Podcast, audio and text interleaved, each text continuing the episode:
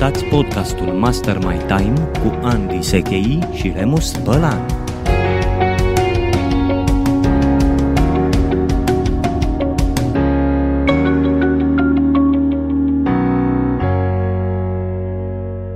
Dragi prieteni, bun găsit la primul nostru episod uh, Master My Time. Sunt uh, Andy Sechei și împreună cu bunul meu prieten Remus Bălan pornim în această călătorie despre timpul nostru, despre viața noastră, pentru că o definiție frumoasă a timpului este timpul este viață.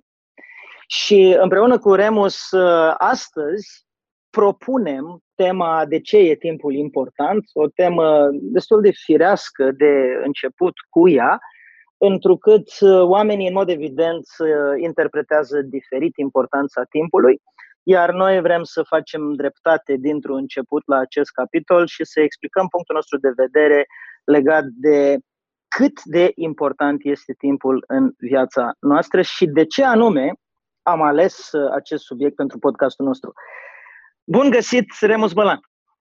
Bun găsit, Andy! Vă salut uh, pe toți ascultătorii și mă bucur că avem ocazia să facem împreună o astfel de emisiune, pentru că asta ne și dorim, nu să fie un uh, episod singular, ci să fie o emisiune care se, se întinde pe mai multe episoade în care o să prezentăm uh, diverse viziuni asupra timpului și asupra gestionării sale, tehnici pe care noi le folosim și pe care, uh, care ne dau nou foarte mult libertate de, de mișcare, foarte multă eficiență în ceea ce facem. Mi-a plăcut uh, mult uh, sintagma timpul de libertate, Remus, în introducerea ta și ți-aș propune să începem de aici, de la ideea că timpul poate să dea sau să ia libertatea unui om în funcție de felul în care știe să se raporteze la el și îți lansez o provocare dintr-un început, Remus, și anume provocarea mea către tine și către cine ne ascultă este tu când auzi sintagma n-am timp, Uh, cum interpretezi această sintagmă? Când cineva îți spune n-am timp sau când tu spui atunci când ți se propune ceva n-am timp, ce se ascunde de fapt în spatele acestei sintagme? Am folosit-o și eu. Uh, în timp ce mă întrebai, mi-au venit uh, o mulțime de amintiri și nu neapărat plăcute. Evident că timp Timp. Timp avem cu toții, în fiecare zi sunt 24 de ore și cu toții avem uh, aceste ore la dispoziție. Important este ce facem cu ele. Mi-aduc aminte când uh, am început eu să mă uh, îngrijorez de timpul meu, eram lucrător pe plantație, cum spuneam eu la vremea respectivă, lucram într-o corporație și era undeva în jurul orei 10 și 20 Uh, PM, seara, noapte, era întuneric afară, eu eram încă la muncă și lucram la, la laptop. Singura mea, singura lumină din cameră era ecranul laptopului meu. La un moment dat mi s-au împânjenit ochii, mi-am scos uh, uh, ochelarii, mi-am frecat ochii și când mi-am pus la, la loc ochelarii, mi-a căzut ochii pe uh, poza copilului, care era chiar lângă, lângă laptop. Copilul avea mai puțin de un an, era prin anul 2000 treaba asta. Mm. Și atunci a fost așa ca o, o lovitură în cap. Știi, m- am zis, domne, ce Dumnezeu îi fac eu aici la ora asta, când copilul meu e acasă, doarme deja de ceva de vreme. Uh, ce făceam era că plecam foarte târziu de la muncă, copilul nu mă vedea, ajungeam uh, să mă întâlnesc cu el uh, de fapt doar în, în weekend, în care foarte mult timp îl petreceam dormind ca să mă pregătesc de o nouă săptămână de asta de, de muncă. Și atunci mi-a zis, ok, ceva trebuie să schimbe toată povestea asta. În momentul ăla am început să, să am uh, conștiința, conștiința timpului pe care îl fac. Uh-huh. De fapt, ceea ce nu îmi dădeam eu seama la vremea respectivă era exact ce ai spus tu la început, că timpul meu, de fapt, era viața mea. Și atunci când spun că n-am timp, e ca și când a spune n-am viață. Și, într-adevăr, n-aveam viață, pentru că o petreceam toată la muncă, de dimineață până seara. Da, mi-aduc aminte, apropo de asta, că John Maxwell are o zicere foarte faină. Zice, unii oameni trăiesc ca și când ar fi murit. Unii oameni, din punct de vedere metaforic, au murit deja doar când au făcut chestia asta oficială încă. da. Și când, când spun asta, mă refer la faptul că s-ar putea să trăim ca niște zombi cu viața scoasă din corpul nostru uh, extrasă, să zicem așa, pentru că atunci când pierzi timpul, merită să te gândești că de fapt pierzi viață. Da. Fiecare moment trăit fără, fără conștiința timpului, fără conștiința energiei de care dispui, fără conștiința calității vieții pe care o trăiești, poate să genereze asta. În sfârșit, asta e un pic cam filozofic ce am spus acum. Hai să redevenim pragmatici. Am să spun și eu un moment în care am conștientizat ce înseamnă timpul pentru mine, pentru că vreau să fac o mărturisire. Eu uh, m-am luptat toată viața cu timpul, în sensul în care, așa cum vom vorbi într-un episod viitor, uh, sunt uh, o anumită tipologie de personalitate, eu, Andy Sechei, o tipologie de personalitate absorbită în timp. Adică sunt genul de om care, când mă pasionează ceva, pierd noțiunea timpului. Și asta poate să fie bine, poate să fie un dar sau poate să fie un blestem. Și într-un episod viitor o să detaliez lucrul ăsta. Acum vreau să fac referire la o poveste care a fost primul moment de conștientizare pentru mine asupra importanței timpului. Se întâmpla undeva prin uh, ultimul an de liceu, când uh, am avut așa o realizare bruscă a faptului că toți anii de școală, din clasa 1 și până în clasa 11-12, am avut două sintagme pe care le-am folosit extrem, extrem de mult, dar fără să conștientizez de fapt ce înseamnă. Nu știu cum s-au instalat în psihicul meu. Bănuiesc că în procesul educațional, să zicem așa, sau uh, prin parenting, cum uh, e acum la modă să spunem. Cele două sintagme sunt uh, am timp și n-am mai avut timp. Și se întâmplau de obicei uh, în două contexte. Când părinții îmi spuneau uh, făți lecțiile, celebru îndemn da. părintesc, făți lecțiile, și eu spuneam, uh, lasă că am timp, că n-am chiar așa de mult de făcut și am în am mereu. Și respectiv după o lucrare de control sau o teză în care nu mi-amintesc vreodată vreo lucrare de control sau vreo teză la care să nu mai fi avut la final, când se strângeau lucrările, să nu mai fi avut ceva de scris. Fără excepție, în toți anii de școală nu am terminat. Am știut, dar n-am terminat. N-am avut timp, așadar.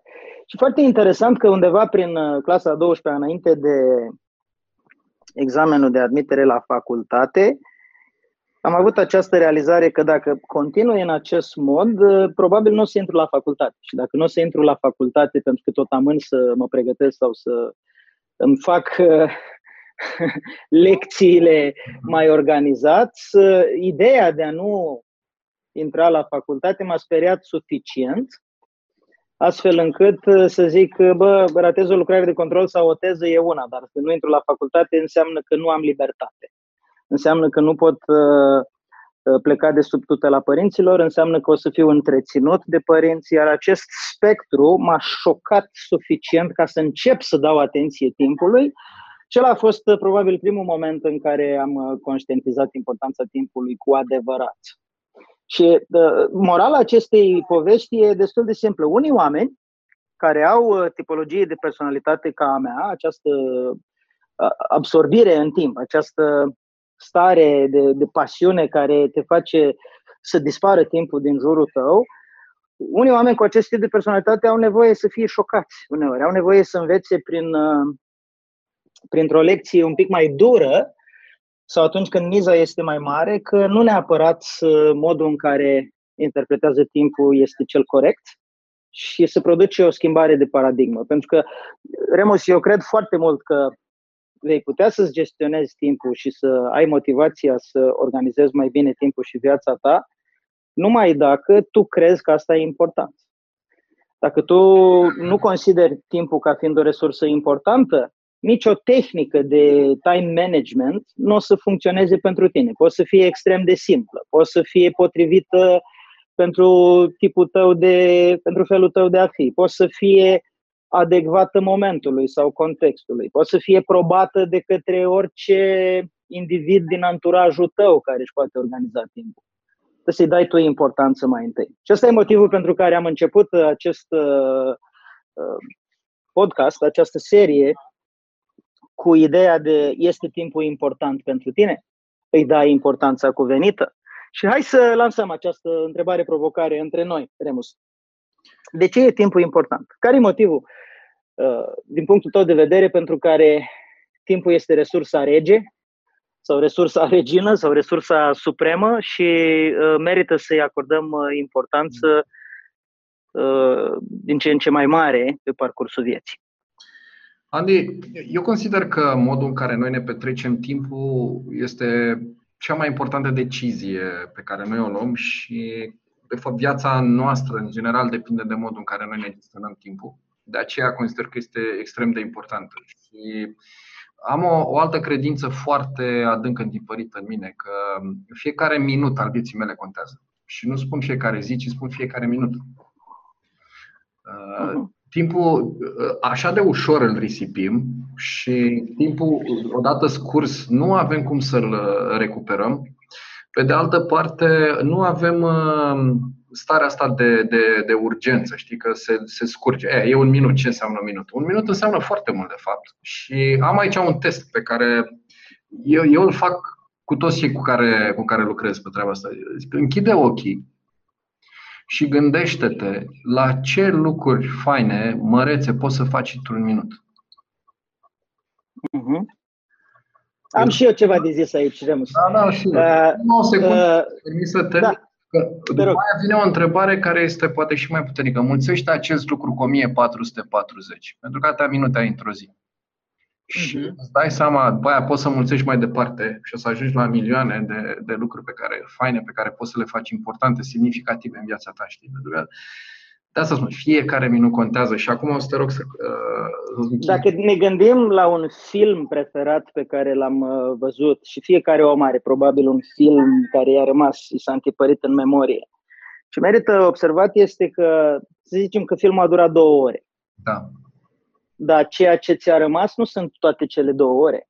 Sunt probabil uh, secvențe de câte 30 de secunde sau un minut care literalmente te-au marcat emoțional pentru tot restul vieții tale. În public speaking, de exemplu, avem uh, o situație similară, pentru că un speaker, atunci când vorbește, nu întregul speech va fi reținut. Există momente de 10 secunde, în engleză se numesc one-linere, în care speakerul vorbește, spune ceva care este puternic ca mesaj, este memorabil, poate că oferă un citat, poate că uh, două versuri dintr-o poezie sau uh, poate un gând personal pe care l-a rafinat în timp. Foarte interesant de observat aici, apropo de rafinarea în timp, Remus, da. este uh, faptul că uneori un speaker va munci ore în șir, zile întregi ca să șlefuiască un anumit gând, îl livrează în 30 de secunde sau un minut și el devine memorabil pentru o viață întreagă pentru cine îl ascultă. Așadar, timpul e foarte versatil. Uneori uh, avem nevoie de mult timp pentru a produce o valoare condensată pentru alții, iar uh, durata experimentării, la fel ca la filme și la public speaking, e doar un minut, dar minutul ăla e foarte valoros și relevant. Da, la fel cred că se va întâmpla și în, cadrul, în cazul podcastului nostru. Sunt convins că fiecare da. își va propria valoare din ceea ce spunem noi aici. Și Cu siguranță. De la persoană la persoană. Așadar, timpul este important și timpul este relativ.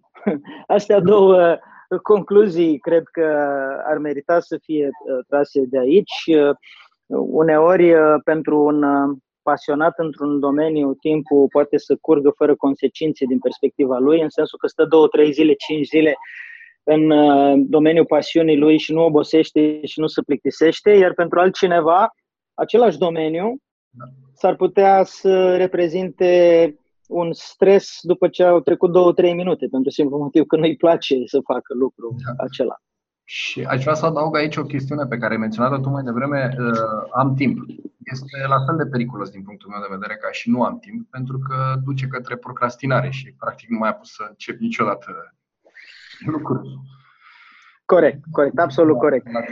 Ei, pe, pentru că vorbim despre importanța și relativitatea timpului Remus, am să fac o um, trecere către o nouă idee sau concept pe care m-am gândit să-l împărtășesc în acest episod și anume percepția diferită a timpului de genul masculin și de genul feminin, să spunem așa.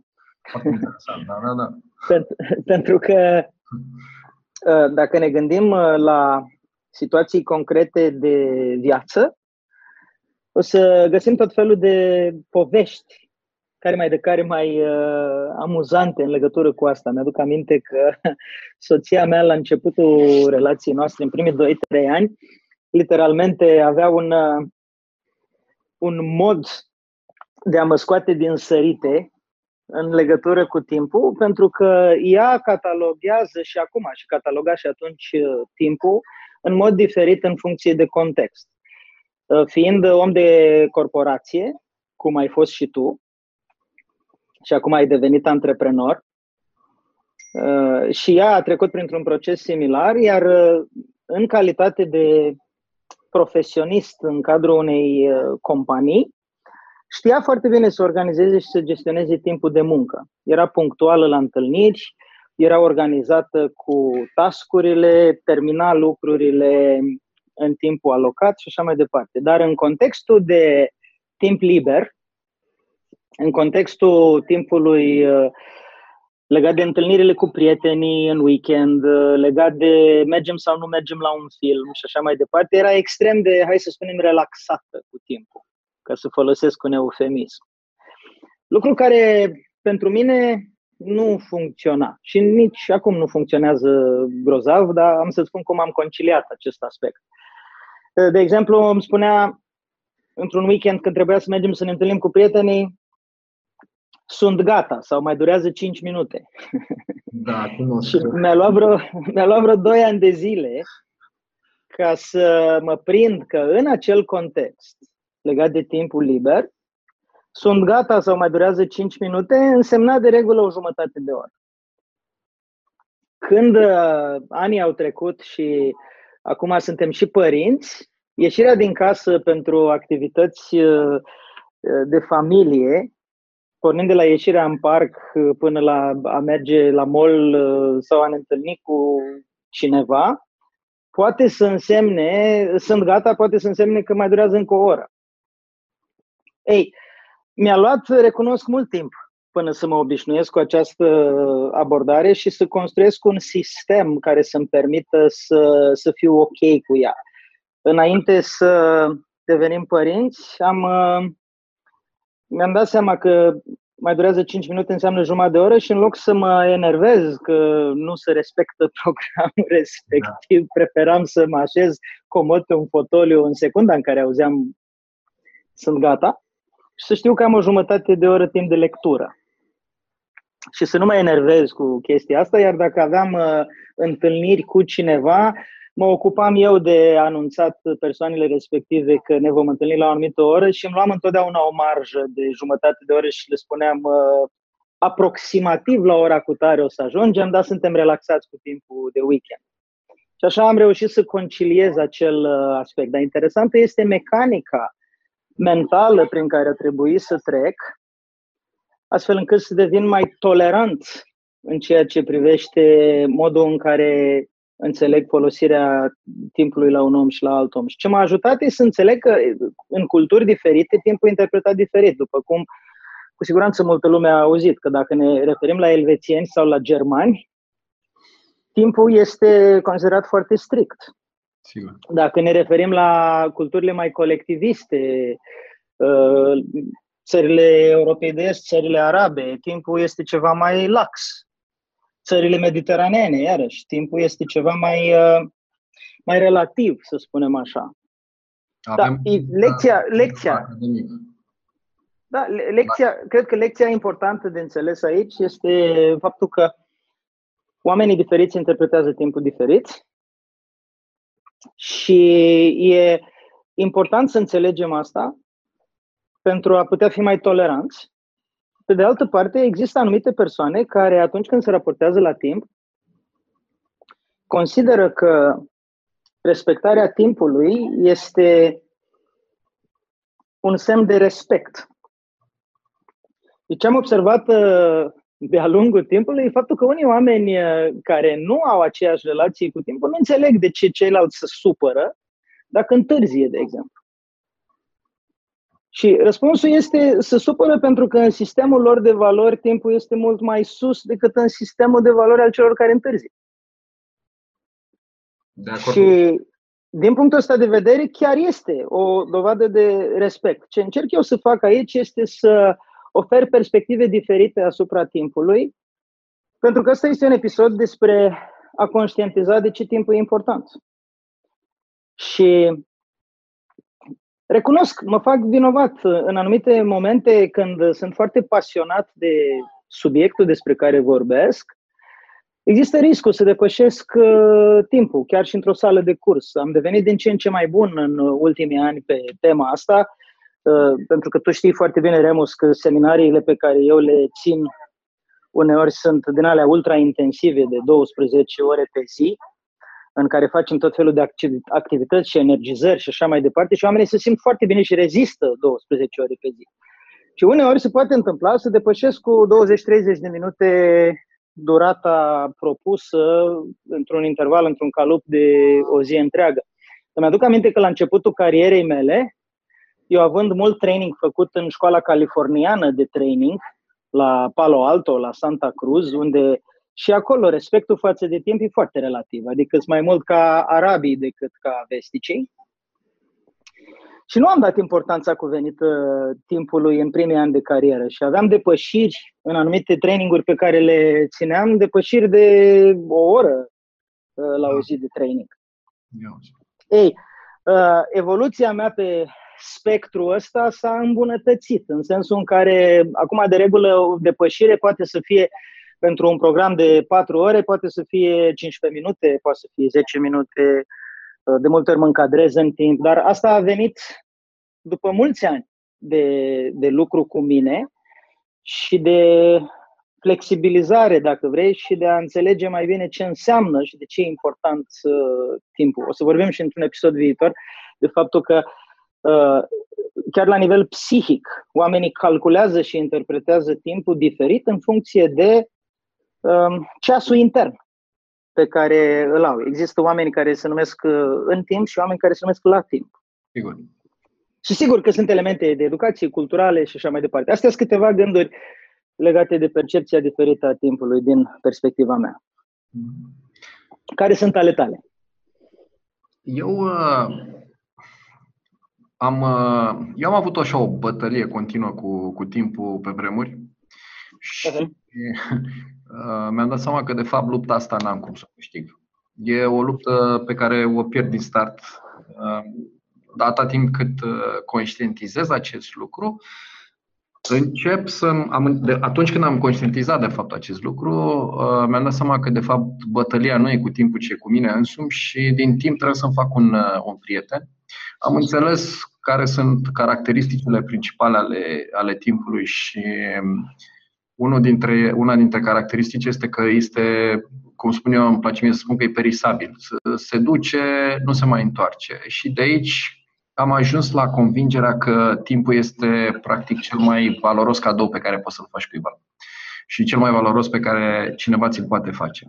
Pentru că, de fapt, dai cadou viața. Viața ta sau primești cadou viața altuia, frânturi din viața altuia. Ceea ce consider iar este că tot ce avem nevoie de, tot ce avem de făcut necesită timp și mă întorc la ceea ce spuneam la început că probabil cea mai importantă decizie pe care o putem lua este ce facem cu timpul nostru.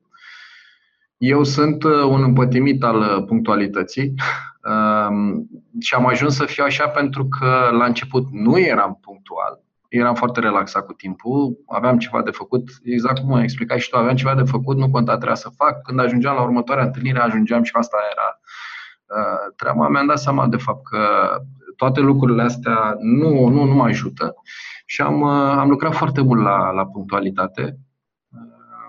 Din motivele pe care le-am spus și mai devreme, este cel mai important cadou pe care pot să-l fac cuiva și în același timp arată și o, un respect pe care îl acord timpului celorlalți. Eu din, din prisma asta privesc astăzi timpul. Uh-huh. Și uh, ce, consider, ce mai consider este că atunci când îmi controlez modul în care îmi gestionez uh, timpul, asta îmi dă mie cumva libertate, îmi dă uh, libertatea să fac ceea ce este de făcut. Mă pune pe mine, mă ține în control. Și apropo de hmm. control, știu că tu ai o definiție foarte, foarte faină a controlului pe care aș vrea să, uh, să o dezvolți pentru ascultătorii da. noștri. Da, mulțumesc. E o definiție, nu, nu e a mea, nu mi-aparține, e o definiție preluată din cibernetică uh, și mi-a atras atenția simplitatea și eficiența acestei definiții din cibernetică. Se referă la sisteme și la gestionarea sistemelor și spune așa că uh, adevăratul control în viață este capacitatea de a iniția, menține și stopa un proces. Și dacă vorbim despre procesul de gestionare a timpului și suprapunem cele două idei, avem așa. Controlul timpului este capacitatea de a iniția un lucru la momentul planificat, de a-l menține cât ți-ai propus să-l menții și de a-l stopa la voință, când trebuia să fie oprit sau stopat. Și aici e foarte, foarte interesant, uh, Remus, pentru că uh, am descoperit în activitatea mea cu oameni, training, coaching, am descoperit faptul că unii oameni sunt foarte buni inițiatori. Nu au nicio problemă să pornească, au energie la pornire, sunt uh, plini de entuziasm, uh, plini de uh, energie, plini de forță, plini de determinare la pornire dar să plictisesc pe parcurs. Cu alte cuvinte, trăiesc în iluzia controlului pentru că spun, bă, eu am control, că dacă vreau să fac ceva, fac. Dar ideea nu este doar dacă te apuci să faci, ci dacă poți să menții până când, și aici e elementul cheie legat de timp, până când termini. Și și mai important, poate, pentru subiectul nostru, dacă poți să faci asta în măsura în care ai anticipat, adică ai planificat și ești într-o marjă oarecare apropiată de planificarea pe care ți-ai făcut-o. Că așa cineva poate să zică am pornit, am menținut și am terminat. Mi-a luat o viață întreagă să scriu o pagină, dar am terminat. Da, da, da, da. În 20 de ani. Nu, nu, nu. Dacă ți-ai propus să scrii o carte în 6 luni și ai scris-o în 8 luni, ok, ești mai aproape de respectivul interval decât dacă ți-ai propus să scrii o carte în 6 luni și ai terminat-o în 6 ani. Da, da. Și atunci, inițierea, menținerea și stoparea, pentru că există o altă categorie de oameni care sunt foarte buni la menținut și stopat procese, dar nu sunt buni inițiatori. Eu îi numesc pe ăștia finalizatori.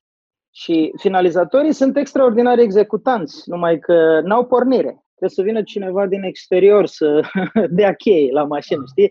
E, e, e ca un motor diesel care să spunem că nu este suficient încălzit la pornire și dacă motorul nu pornește, n-ai ce să menții sau stopezi. Cum erau motoarele alea cu manivelă pe vremuri, când eram mai mici. Da, ce se întâmplă, corect. Ce se întâmplă însă pe măsură ce câștigi experiență e foarte interesant. Pentru că pe măsură ce câștigi experiență o să-ți dai seama că ai nevoie de toate cele trei elemente ale controlului. Nu poți funcționa doar cu unul din cele trei. Da, da. Și apropo de asta, am o întrebare la tine, Remus, care e o curiozitate personală. Tu când te gândești la o întâlnire cu cineva, apropo de control, știi că, cum se întâmplă? Da. Că la întâlnirile cu diversi oameni, unii sunt foarte structurați cu timpul și spun am 50 de minute, hai să închidem în 50 de minute subiectul iar alții au tendința să se încălzească la fel ca motorul diesel și să continue conversația chiar dacă a fost depășit timpul respectiv. Și eu am un punct de vedere aici, dar vreau să te întreb pe tine, curios care e părerea ta. Consider că e mai important să începi o anumită întâlnire conform uh, planului. Adică dacă trebuia să ne întâlnim la ora 2, ne întâlnim la ora 2 și, și vorbim.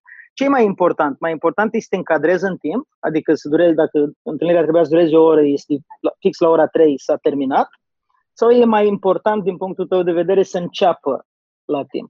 Deci e relativ mai important să înceapă la timp sau să termine la timp? Cum, uh, cum privești tu aspectul ăsta? În total, răspunsul meu este da. Adică e important să înceapă la timp, să termine la timp. da. Întrebarea era cu, cu sau, nu cu și, da. dar apreciez uh, răspunsul. Cred că depinde foarte mult de, de conjunctură, însă în final uh, cred că este bine să se finalizeze la timpul la care am uh, convenit să se finalizeze. Deși eu de regulă mă gândesc la o întâlnire de orice natură ar fi ea, încă din partea de, de început și Uh, am aici un mic truc pentru cei care sunt interesați. Dacă întâlnirea este la ora 10, eu în agenda, în mintea mea, peste tot notez ca și când întâlnirea ar fi la 10 fără un sfert, din uh, motive, adică pot să apară o grămadă de motive pentru care întârzi uh, și atunci practic îmi decalez în mine ora de, de începere ca să fiu acolo mai devreme, să intru cumva în fluxul întâlnirii și să încep. Dacă cumva se întâmplă ca eu să întârzi sau partenerul să întârzie, ne anunțăm, uh, merg pe partea asta, dacă e important este să finalizăm uh, la, ce, la, la timp. Dacă nu cădem de acord să o prelungim. Uh-huh. Uh-huh. Da, am același uh, punct de vedere. De multe ori, întâlnirile au nevoie de ceva mai mult timp decât timpul estimat. Sigur. Și poate. atunci merită o renegociere a timpului respectiv și aici un alt lucru pe care îl fac este să nu-mi pun întâlnirile, cum zice englezul, back-to-back, adică las o perioadă de măcar o jumătate de oră între întâlniri, ceea ce îmi permite să nu stric apele cu altă întâlnire dacă o prelungesc pe cea curentă.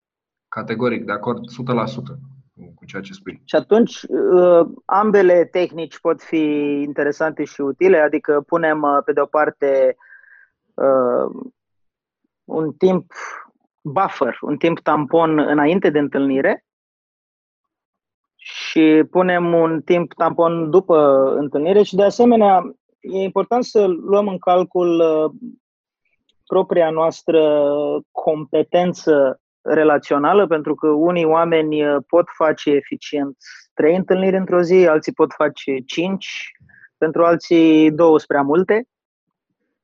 Hmm. Și atunci, uh, ăsta e poate un subiect întreg, Remus, pentru un podcast. Categorii, da. Și anume, cum ne gestionăm noi timpii, astfel încât uh, să ținem cont de nivelul nostru de energie. Mi-aduc aminte că am uh, ascultat la un moment dat un speech foarte interesant în care trainerul de acolo spunea că atunci când își planifică agenda dimineață, cu siguranță va fi o activitate în ziua respectivă care este cea mai importantă dintre toate.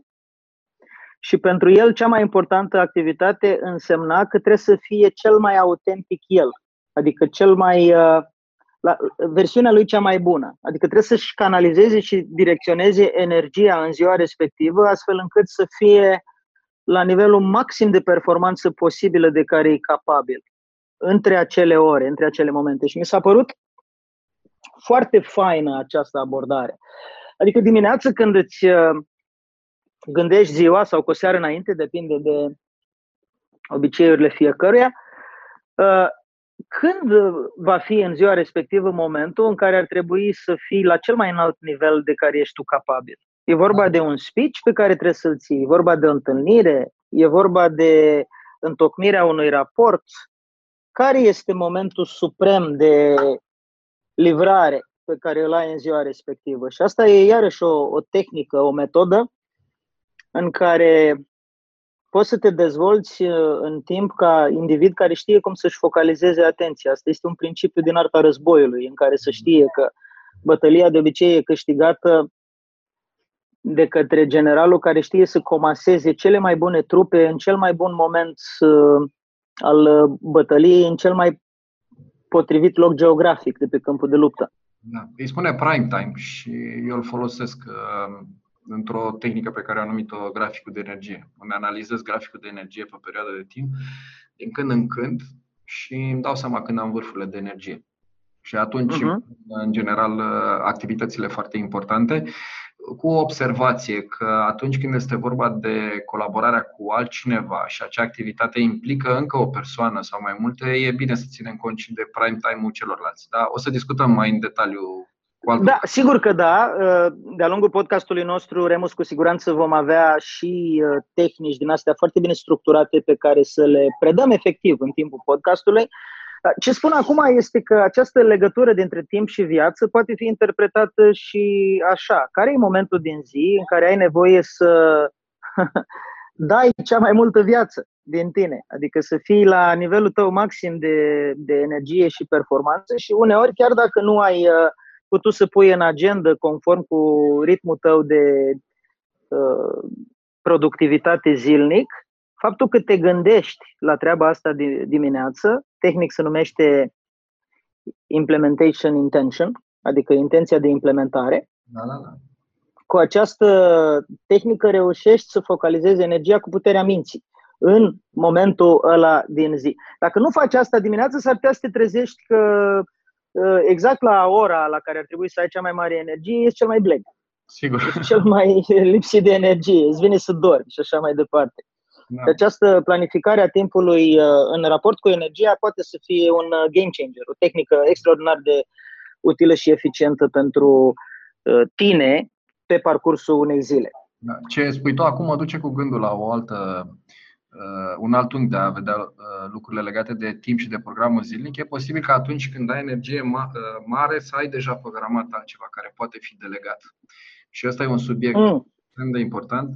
Uh, știi că spune că timpul nu poate fi cumpărat. Eu sunt uh, oarecum reticent la afirmația asta. Eu cred că timpul poate fi cumpărat sub forma asta de, de delegare.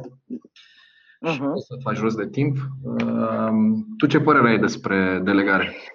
Da, subiectul delegării pentru mine este, dacă vrei, a doua lecție fundamentală despre timp după după conștientizarea importanței timpului personal, care spuneam că unii oameni au nevoie de câte un șoc din când în când. Eu am avut un astfel de șoc la momentul intrării în facultate, când mi-am dat seama că dacă nu mă organizez mai bine, nu o să intru.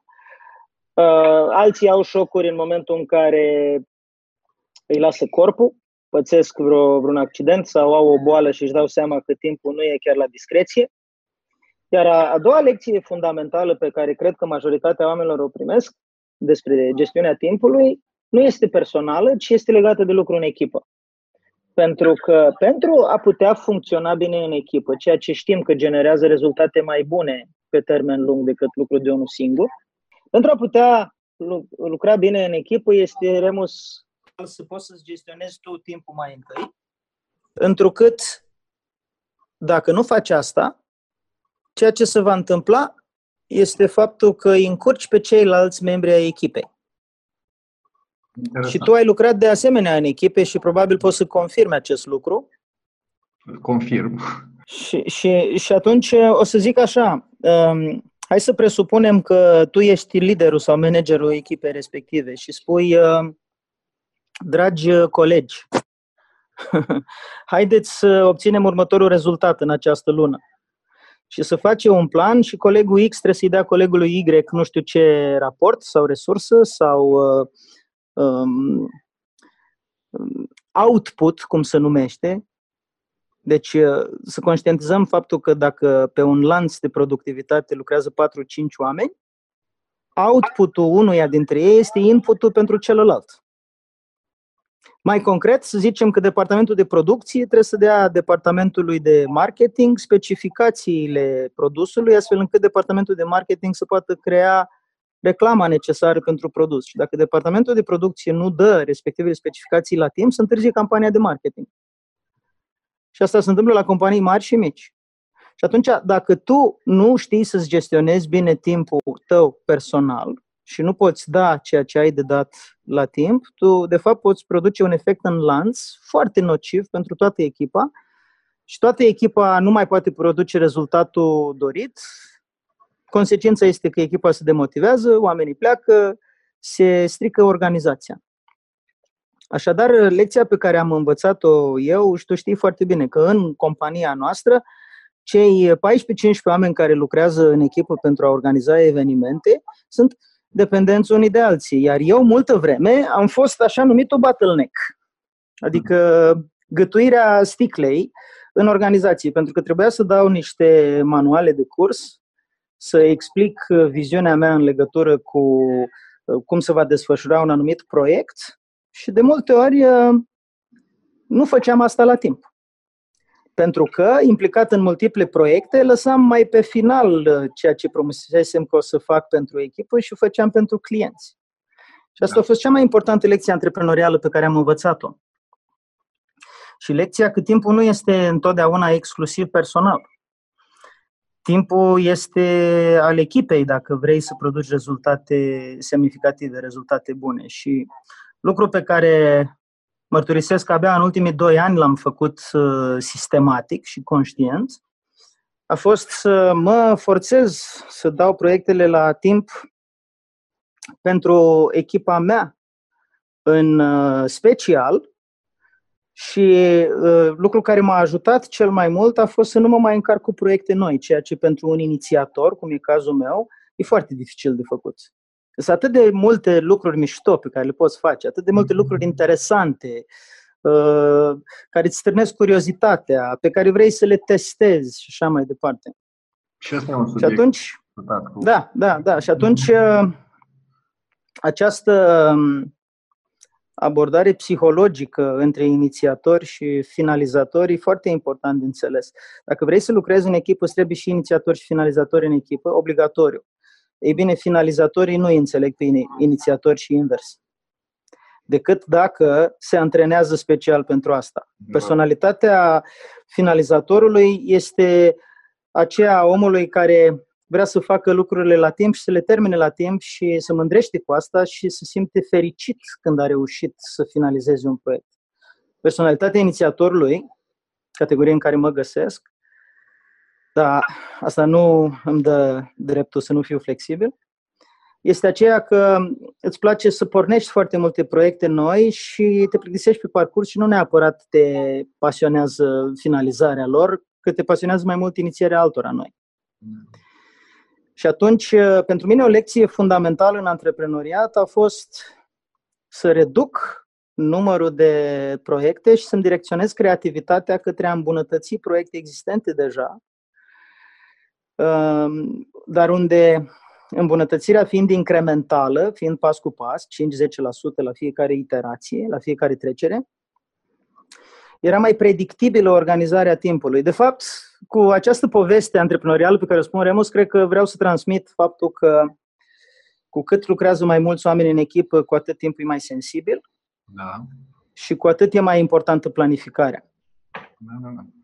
Eu am aici o, un unghi complementar, uh, suplimentar, uh-huh. adăugat din, tot așa, din uh, poveștile mele dureroase, delegarea care are legătură cu ego.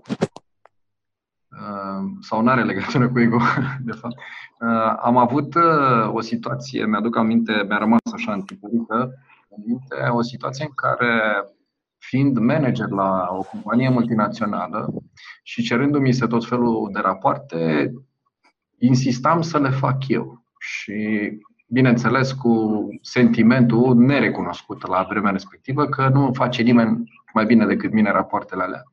Și am ajuns să-mi petrec marea majoritate a timpului făcând Excel-uri, rapoarte în Excel, în loc să mă duc să fac ceea ce era cu adevărat valoros pentru companie, pentru echipa mea și chiar pentru mine însumi.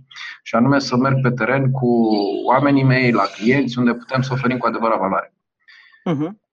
E, dar totul a fost pornit din, din, din ego, sentimentul meu că nimeni nu face rapoartele la fel de bine ca mine. Până când ne-am dat seama că ceea ce e important pentru mine nu era să dau rapoartele la eu, ci să dăm rapoartele făcute corect. Și mi-am pus să, mi-am schimbat cumva întrebarea între ce e important să fac astăzi cu răspunsul rapoartele, în cum pot să-mi folosesc timpul astăzi la bine, astfel încât să pot să dau valoare mai mare uh, pe ceva relevant într-un viitor apropiat sau îndepărtat.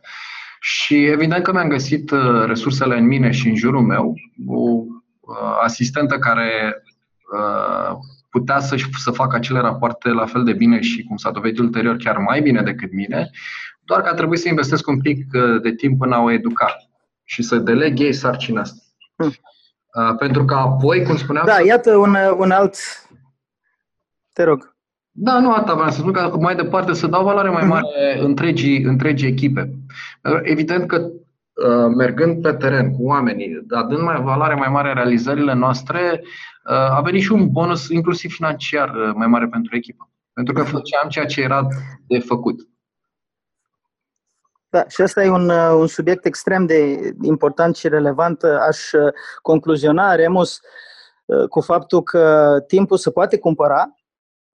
Cu alte cuvinte, poți să recuperezi ore întregi dacă înțelegi cel puțin două lucruri, și anume, anume că nu poți fi cel mai bun la toate da. și când lucrezi în echipă e cu atât mai important ca tu să îți aloci timp pentru a face lucrurile care produc cea mai mare diferență pentru echipă cea mai mare valoare pentru organizația pe care o deții sau din care faci parte.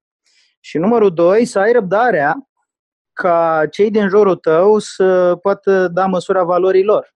Pentru că e un proces de durată până când organizezi o echipă astfel încât să funcționeze ca un ceas elvețian și fiecare să facă ceea ce îi place cel mai mult sau nu doar îi place, ci să pricepe de asemenea să facă cel mai bine. Și asta este un lucru pe care antreprenorii și creatorii de sistem îl învață în timp.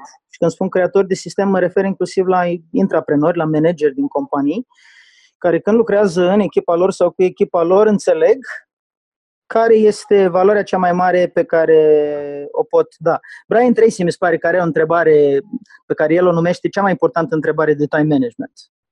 Și anume, what's the best use of my time right now? Da. Care este cea mai valoroasă utilizare a timpului meu chiar acum? Și dacă pui întrebarea asta suficient de des, uh, o să constați că mintea ta încet, încet începe să se orienteze către ideea de prioritizare versus uh, ideea de ocupare a timpului, de a fi ocupat. Aș vrea să Așadar, mă... foarte multe subiecte interesante, Remus, în, în podcastul nostru. Mintea mea a făcut uh, ca un uh, foc de artificii pe măsură ce vorbeam, pentru că mă gândeam, uite, încă un subiect de podcast, încă un subiect, încă un subiect. O mulțime de ramificații care se generează din uh, ce am discutat astăzi. Ca o scurtă recapitulare la care o să te rog să mă ajuți, am vorbit despre importanța timpului, am vorbit despre de ce timpul Uh, este o resursă atât de valoroasă pentru orice om. Am vorbit despre ce înseamnă n-am timp și am timp și cum acest vocabular în relație cu timpul de fapt ascunde altceva, de multe ori o paradigmă care vine din educație și din uh, anii în care am primit uh, de la părinți informații despre ce înseamnă timpul.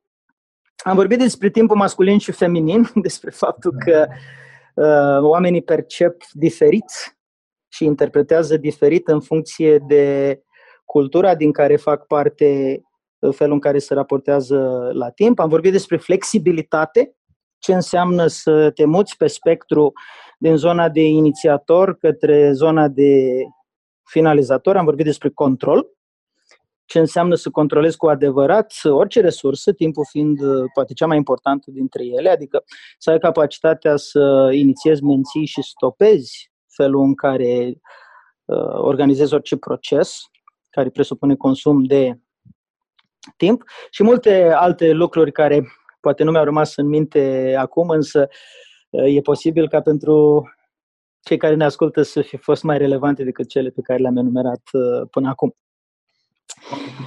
Remus, ceva cuvânt de final memorabil din partea ta pentru acest episod?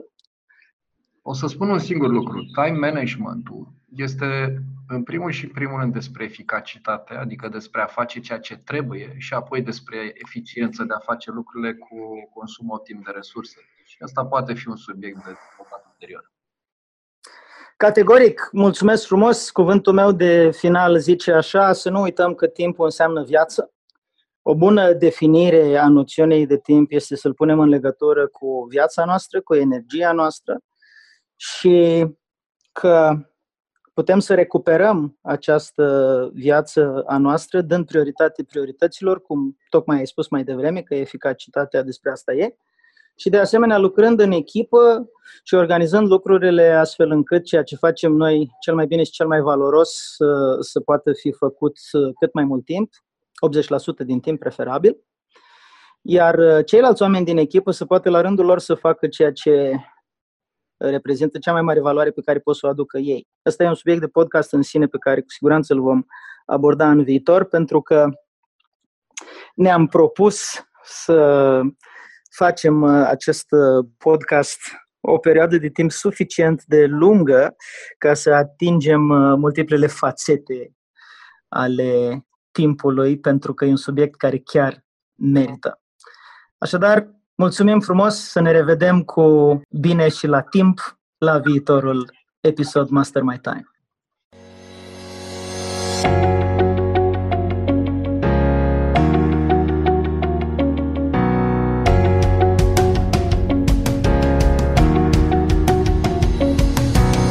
Ați ascultat podcastul Master My Time cu Andy Sechei și Remus Bălan.